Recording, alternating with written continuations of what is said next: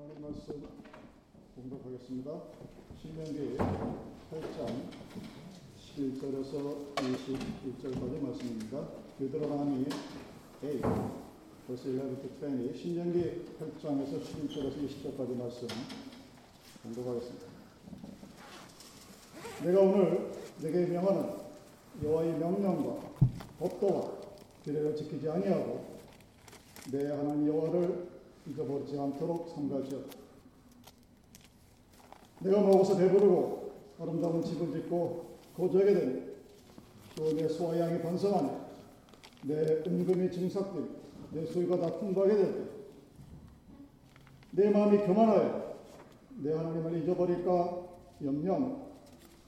여호와는 너를 애굽 땅 되었던 집에서 이끌어내시고 너를 인도하여 그 광대하고 위험한 강이야 곧 돌멩과 전갈이 있고 물이 없는 건조한 땅을 지내게 하셨으며 또 너를 위하여 단단한 반석에서 물을 내셨으며 내 조상보다 알지 못하던 만나를 광야에서 내게 먹이셨나. 이는 다 너를 낮추시며 너를 시험하사 마침내 내게 복을 주려 하심이었느니라. 그러나 내가 마음에 이르기를 내 능력과 내 손의 힘으로 내가 이 재물을 얻었다 말할 것이다.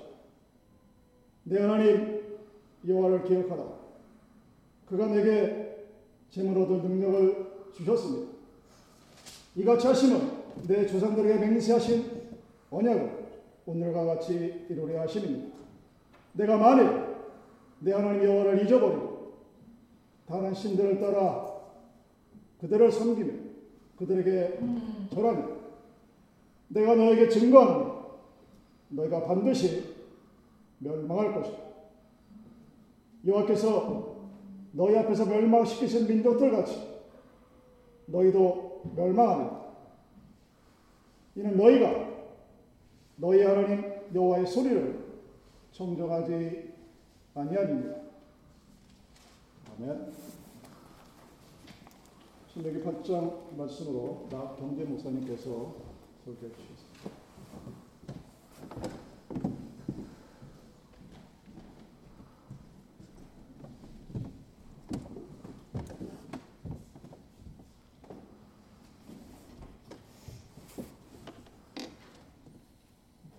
제가 사는 집은 55세 이상 되는 사람들이 들어가서 살 수 있는 어덜트 하우스라고 하는 데입니다. 제가 처음에 그 동네로 이사 들어갔을 때 주민들 평균 연령이 80세였습니다. 그러니까 평균 80세 되는 동네에 60 조금 더 된 목사가 들어간 겁니다. 어떤 할머니가 우리 부부를 붙들고 그러대요. 당신들은 꽤 젊은데 여기 왜 벌써 들어왔느냐고. 벌써 그렇게 된 지가 우리가 7, 8년 이상이 됐습니다. 제가 이사가 들어간 다음으로 제 이야기를 듣고 그 안에 들어온 한국 사람들이 꽤 많아서 지금은 한국 사람들이 한 100가구 정도가 그 안에서 살고 있습니다. 우리가 2,700가구니까요. 근데 한번 아내한테 말을 들었어요.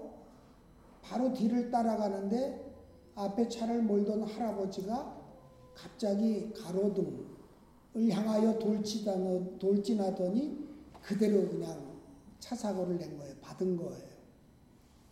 할아버지가 차에서 내려와서 머리를 칩니다. 아이고, 또 사고 쳤구나. 분명히 눈으로는 보는데 브레이크로 발이 안 가는 거예요. 핸들을 못 꺾는 거예요. 브레이크 밟는 줄 알았는데 악셀레이터를 밟는 경우가 있죠. 그래서 사고를 낸 거예요. 분명히 나는 아니다라고 이렇게 가야 된다라고 하는데 몸이 말을 안 들어요. 이게 어느 때일까요? 저도 요즘 그런 걸 느낍니다. 어제 저녁에 제가 다른 차를 박았거든요. 사고를 냈어요. 제 차는 조금 앞에 찌그러지고 앞에 차는 또 조금 스크래치 났어요. 분명히 밟아야 되는데 안 밟아질 때가 있어요. 내 생각에는 이렇게 해야 되는데 몸이 따라주지를 않아요. 나이가 들어가면서 그런 증상들이 하나 둘 생기기를 시작합니다. 그래서 저희를 가르쳤던 신앙의 스승 되시는 분이 이런 기도할 때마다 이런 소리를 해요. 이 손이 무디어지기 전에, 이 눈이 어두워져서 보지 못하기 전에, 이 다리로 걷지 못하기 전에, 한 자라도 눈이 밝을 때 성경이라도 한 자를 더 읽어야 되겠고, 이 손이 움직이지 못할 때가 될 때쯤에서 후회하기 전에 이 손을 필요로 하는 사람을 도와줘야 되겠고, 내가 이 발로 제대로 걷지 못하기 전에 이 발로 걸어서 가서 복음을 전하는 하나님의 사람이 되기를 원합니다. 설교 시간마다 그 말을 하실 때, 제가 그때는 젊을 때였으니까 그 말의 의미를 몰랐는데, 나이가 들어가서 눈이 침침해지고 손도, 어저께는 이 손이 전체가 마비가 됐어요. 안 움직여요. 퇴행성 관절염이 생긴 거예요. 손에는 늘 통증이 있어요. 손도 내 맘대로 안 움직여져요. 어떤 땐 다리로 그것이 가요. 아하, 늙기를 시작하는구나. 어떤 장모님이 교통사고가 났어요. 코마 상태가 됐어요. 근데 코마 상태인데 의식이 없는 상태에서 장로님이 노래를 하나 부르기 시작해요. 흥얼거려요. 님이라는 글자에 뭐 점아, 남이라는 글자에 점 하나를 찌면 님이 되고, 그런 유행가가 있대요. 이 장로님이 의식이 없는 상태에서 그 노래를 부른 거예요.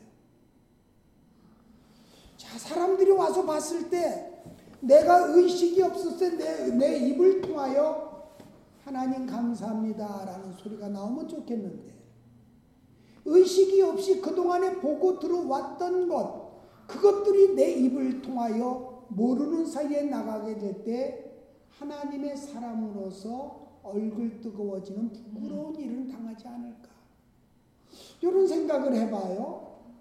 내 생각에는 이것이 옳다라고 여겨지는데 습관화되어진 게 몸이 따라주지를 않는 그런 상태로 우리가 빠지지는 않을까, 이것도 조금 생각해 볼 문제인 거예요. 여러분들이 생각하는 대로 몸이 움직여지나요? 여러분들이 생각한 만큼 말이 되어지나요? 여러분들이 믿는 만큼 하나님 앞에 나오게 되나요? 아니에요. 오늘 본문에 보면은 하나님을 잊지 말라, 하나님 여호와를 잊지 말라. 거기에 보면 성경 위에 큰 제목으로 그렇게 돼 있어요. 여호와를 잊지 말라. 이것은 누가 한 말인가요? 모세라고 하는 사람이 이스라엘 민족들을 애굽 땅에서 이끌어내 하나님의 명령을 받도록 광야에서 40년 동안을 돈 다음 마지막 가나안 땅에 입성하기 전에 모세가 하나님 앞에 약속되어진 대로 죽을 때가 되었어요. 그때 하나님께서 자기에게 명령하셨던 모든 내용들을 이스라엘 백성들에게 다시 한번 말씀하는 것이 신명기의 말씀입니다. 이제 모세는 이야기합니다. 과거를 돌아다보아라. 하나님께서 우리를 어떻게 인도하셨는가, 내 삶을 어떻게 인도해 오셨는가 생각해봐라. 아브라함에게 가나안 땅을 언약하시고 왜 400년 동안 이방의 객이 되리라고 창세기 15장에 말씀하셨을까요? 가나안 땅에 그냥 살게 하면 좋은데 왜 아브라함, 이삭, 야곱의 아들 요셉 때에 이르러서 가나안 땅에서 벗어나 애굽 땅으로 가서 400년 동안, 430년 동안 종살이를 하게 하시잖아요. 그리고 왜 광야라고 하는 40년을 거치게 하셨고, 또다시 가나안 땅으로 들어갈 때는 모세가 죽고 여호수아가 대를 이어서 그 일을 하게 만드셨는가. 혹자는 이렇게 얘기해요. 처음 초신자 때 하나님은 우리에게 홍해바다를 갈라주신다, 지팡이를 들고 모세가 서 있으니 홍해 바다가 갈라져서 백성들에게 신앙이 없고 세상적인 사람들에게 하나님의 살아 역사하심을 하나님은 분명히 보여주신다 라고 하는 걸 이야기해요.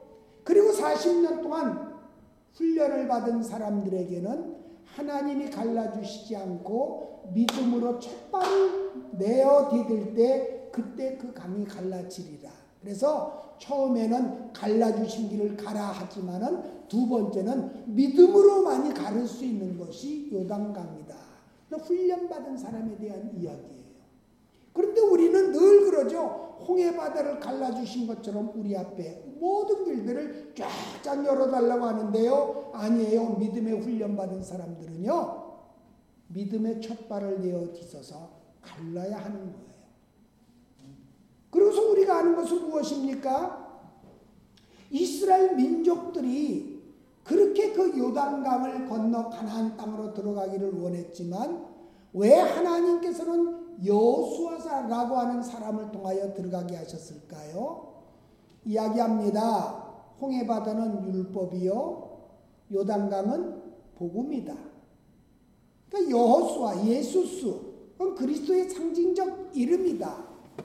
율법으로는 가나안 땅을 들어갈 수가 없고 복음으로 믿음으로만이 들어갈 수 있는 땅이다 라고 하는 것을 우리에게 가르쳐주는 의미라고 하는 거예요. 그러니까 모세는 율법의 대표예요.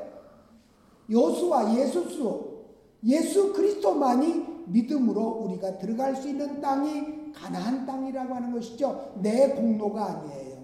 오직 예수님의 피공로로 우리가 하나님 나라를 들어갈 수 있다라고 하는 것을 상징적으로 가리킨다라고 하는 거예요. 그럼 오늘 신명기 8장은 무엇을 이야기하나요? 이제 곧 가나안 땅에 입성하게 될 거예요. 그렇게 광야에서 복받기를 원하고 가기를 원했던 그 땅, 축복의 땅, 은혜의 땅, 약속의 땅, 나를 반석 위에 세워주신 그 길로 가게 될 터인데 거기를 들어갈 수 있는 방법이 무엇이고 들어가서는 어떠한 삶을 살아야 하는가를 신명기 8장을 통하여 우리에게 가르쳐주고 계신 거예요. 여러분들이 미국 생활하시면서 어느 정도 위치에 올라서셨을 거예요. 옛날같이 어렵고 배고프고 힘들고 보릿고개를 넘고 하던 그런 세대는 아니잖아요. 적어도 의식주의 문제 때문에 염려는 크게 안 할 거예요. 여기서는 그래도 그 정도는 할 수 있어요. 우리 어렸을 때 같았으면요. 의식주의 문제 해결만 되면은요. 부자라고 했어요. 잘 산다고 했어요. 근데 요즘 세대는 의식주의 문제가 아니라 차를 어느 정도 타야 되고 집도 어느 정도 규모가 있어야 되고 삶이 어느 정도 퀄리티가 있어야 그 사람이 잘 산다라고 생각을 하잖아요. 그런데 문제는요. 옛날보다는 무척 잘 살게 되어졌고 우리 어릴 적과 달라서 지금은 먹는 것 갖고 걱정하지 않잖아요. 바로 이러한 때 하나님께서 모세를 통하여 우리에게 경고하신 말씀이 오늘 본문의 말씀이다 라고 하는 거예요. 8장 2절에 보면 내 하나님 여호와께서 이 40년 동안 내게 광야의 길을 걷게 하신 것을 기억하라. 광야의 길을 걷게 하신 것을 기억하라. 여기에는 뜻이 있다라고 하는 거예요. 왜 광야의 길을 걷게 하셨을까요? 스데반 집사는 사도행전 7장에서 광야를 교회라고 했습니다. 광야교회. 우리 조상들이 광야교회를 지날 때 그러니까 광야라고 하는 것은 그냥 광야가 아니라 우리를 훈련시키시고 우리를 연습시키시는 장소다라고 하는 걸 가르쳐주세요. 여러분 성령을 받고 은혜를 받았다고 그동안 수십 년 쌓여온 인성과 성품이 변하나요? 절대 안 변합니다. 사람 하나가 변하여 그리스도인이라고 하는 이름을 듣기까지에는 얼만큼 힘이 드느냐? 사람 하나가 거듭나서 바로 세워지고 하나님의 사람으로 살아가기에는 하늘의 별자리 움직이는 것보다 더 어렵다라고 이야기를 해요. 사람이요 쉽게 안 변합니다. 은혜를 받아서 감격하고 눈물을 흘려도요 성령의 9가지 열매를 제대로 맺는 그런 사람을 만들어내기까지 쉽느냐 이거예요. 장로라고 하는데 교회 분쟁이나 일으키고, 권사라고 하는데 기도 하나 한마디 안 하고 남 상처나 입히고, 이런 부류들이 교회 안에 얼마나 많습니까? 모두가 다 장로님 같고 모두가 다 권사님 같으면 얼마나 좋겠어요? 그런데 아니에요. 직분은 장로를 맡고 권사를 맡고 목사를 맡았는지 모르지만 속사람은 변화되지 않았어요. 옛날에 가지고 있던 고집, 아집, 욕심, 이게 속에 그대로 있는 거예요. 겉모양은 크리스찬인데 조금 더 변하지 않은 모습. 하나님께서 왜 40년 동안을 광야에서 우리를 훈련시키시고 우리에게 고난을 주시고 우리가 그 길을 따라 갈 수 있게 만드셨는가라고 하는 것을 오늘 질문하는 거예요. 8장 2절에 보면은요, 내게 광야의 길을 걷게 하신 것을 기억하라. 이는 너를 낮추시며 너를 시험하사 내 마음이 어떠한지 그 명령을 지키는지 지키지 않는지 알려 하십니다. 나를 낮추시어서 어떠한 환경에서도 변하지 않고 하나님을 경외하는 사람으로 살아갈 수 있는지 아닌지, 아브라함에게 이삭을 바치라 할 때 하나님이 시험하셨다고 그랬어요. 근데 아브라함이 이삭을 드렸어요. 칼까지 댔죠. 멈추어라 하나님 명령하셨죠. 이제야 내 믿음을 내가 알겠노라. 그리고 아브라함에게 복을 주셨죠. 결국은요, 하나님은 믿음의 사람들에게요 복을 달라고 기도하는 그 사람들에게 복을 주려 하실 때 먼저 무엇을 하시나요? 저울 때 달아보세요. 나를 저울에 달아보세요. 네가 과연 믿음을 지킬 수 있는 사람인지 아닌지 하나님은 나에게 1억 불이라도 주실 수 있어요. 근데 하나님이 뭘 달아보시나요? 이것을 주었을 때 내가 이걸 가지고 교만하게 되고 세속화되어지고 이런다면 하나님 안 주세요. 물질은 하나님의 것이니 하나님 앞에 충성된 종으로 살아가겠습니다. 이 물질은 내 것이 아니라 하나님의 것이오니 하나님에게 되돌려 드립니다라고 하는 청지기적인 마음을 가지면은 하나님이 주세요. 돈을 줘도 지옥 갈 짓을 하지 않을 것 같으면 돈 주세요. 그런데 하나님이 복을 주셔서 물질 좀 주시고 잘 살게 되어지고 하니까 하나님을 잊어버리고 배반해버리는 거예요. 하나님은 그 속사정까지 다 아셔요. 주시고 싶어도 나를 잃어버리실까봐 못 주시는 거예요. 고난이라고 하는 건 왜 찾아오나요? 나를 시험하사 훈련시키기 위함이라. 물론 사단이 주는 여러 가지 시험도 있을 수 있어요. 사단이 주는 것 이외에는 하나님께서 나를 훈련시키시고 나를 하나님의 사람으로 만드시기 위하여 주신 고난이다라고 하는 것을 생각하여 어떠한 어려움이 올 때 한마디 나와야 돼요. 하나님 감사합니다. 더 큰 사고 생길 수 있는데 막아주셔서 감사합니다. 하나님이 큰 경고를 주신 줄 믿겠습니다. 하나님 뭐가 교만했나요? 회개합니다. 이 자세를 가지면은 그래 너는 됐다. 그리고 사고 난 이상으로 하나님이 채워주시는 분이라는 거예요. 그러니까 모든 시선은 어디로 향해야 돼요? 여호와 하나님께로 향해야 돼요. 역사를 주관하시는 하나님. 나를 살리실 수도 있고 나를 부르실 수도 있고 나를 어떤 큰 위기 속에 건지실 수도 있고 내가 가지고 있는 문제보다 훨씬 크신 하나님. 그 하나님께서는 나에게 응답하실 수도 있고 나를 데려가실 수도 있다라고 하는 것을 여러분들 믿으시기 바랍니다.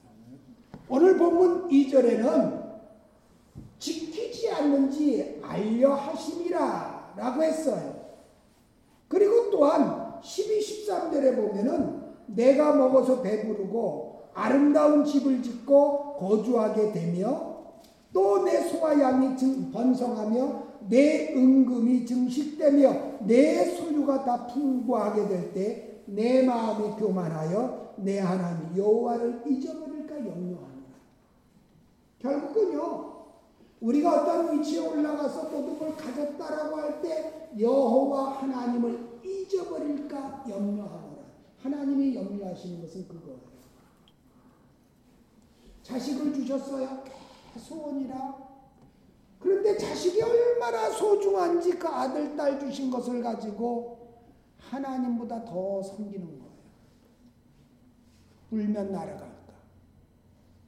어떻게 하면 어떻게 될까?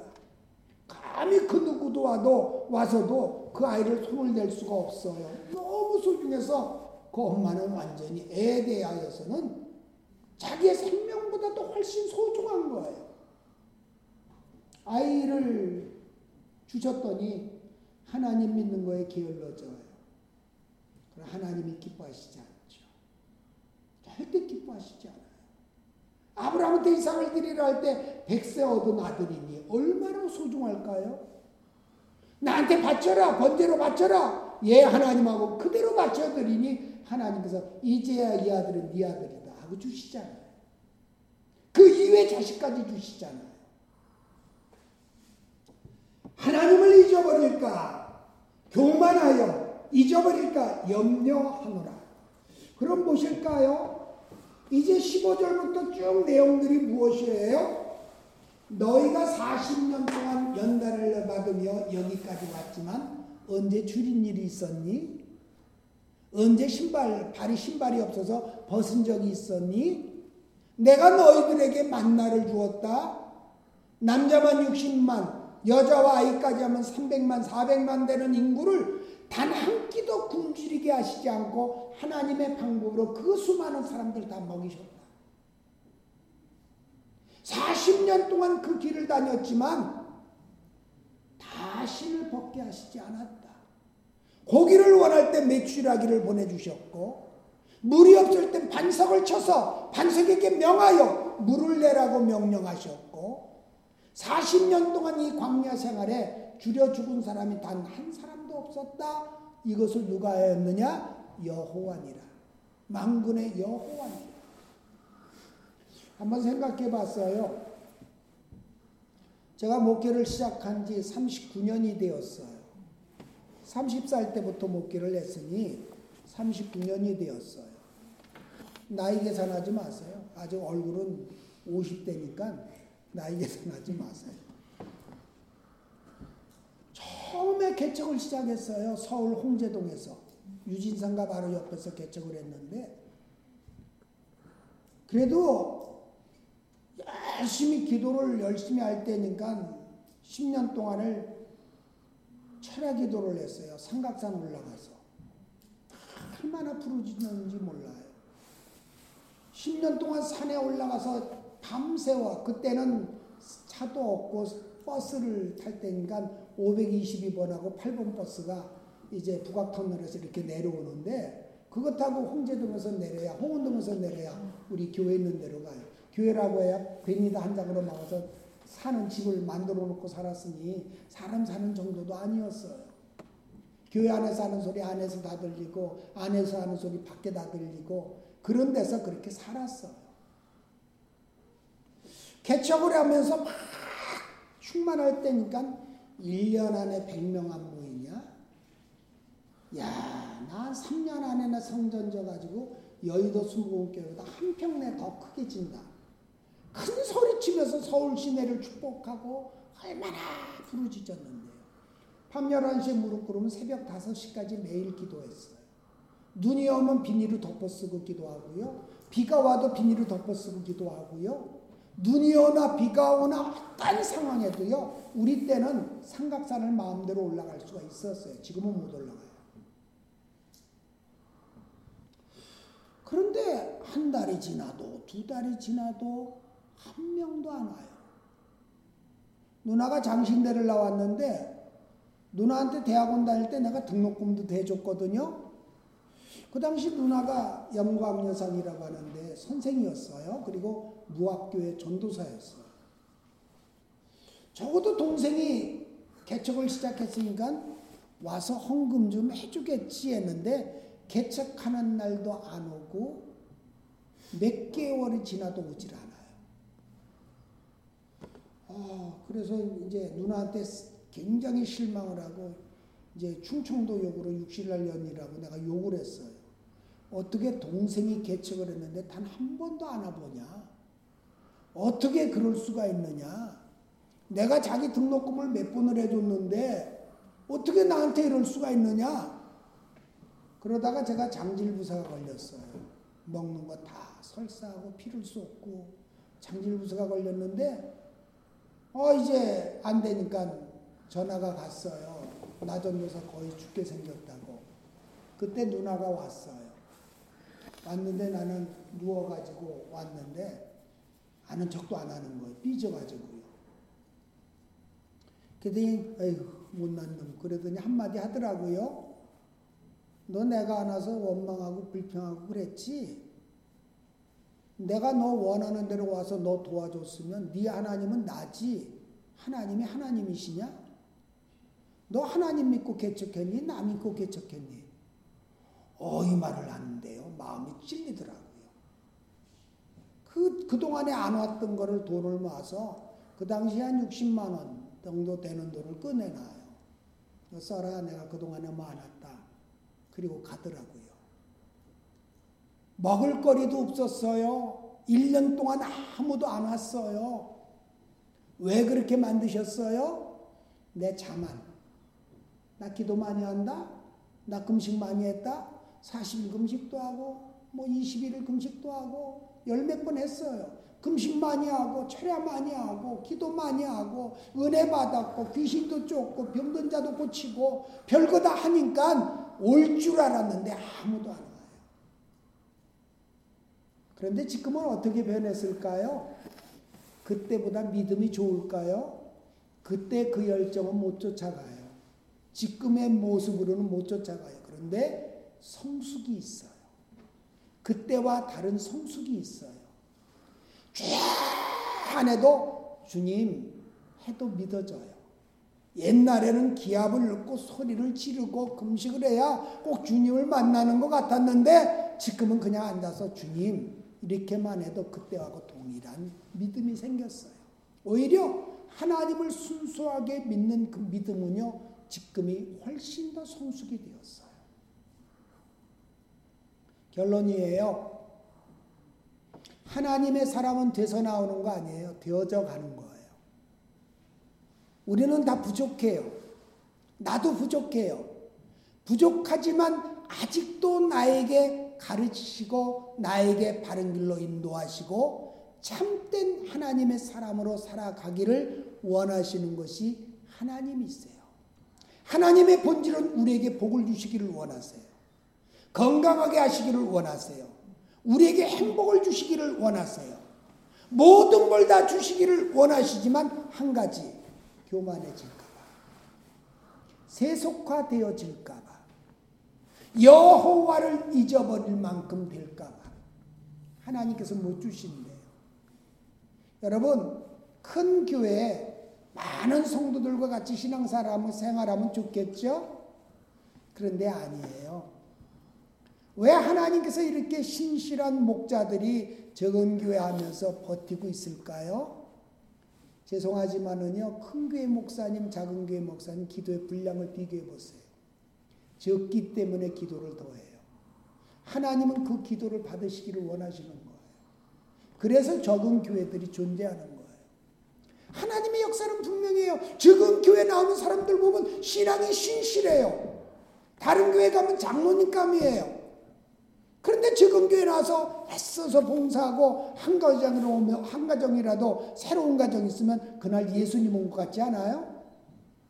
정말 그래요. 한 가정 새로운 가정 보면은요 예수님 온 것 같아요. 박수를 치고 그분이 누구일까 계속 오실까 안 오실까 그렇게 되어져요. 적은 교회를 하다 보면. 하나님이 원하신 게 뭘까요? 여호와를 잊어버릴까 봐. 여호와를 잊어버릴까. 사람 많아져서 좋은 건물에서 예배드리면서 하나님을 경외하는 순수한 마음을 잃어버릴까 봐 하나님이 염려하신대요. 우리의 믿음을 바로 세우고요, 가나안 땅을 주시고 그 땅에 들어가서 살게 되어질 때 여호와를 잊어버리지 않고 끝까지 처음 믿음보다, 첫사랑보다도 더 뜨거운 사랑을 가지고 하나님을 경외할 수 있는 저와 여러분 되시기를 예수님 이름으로 축원을 드립니다. 기도합니다.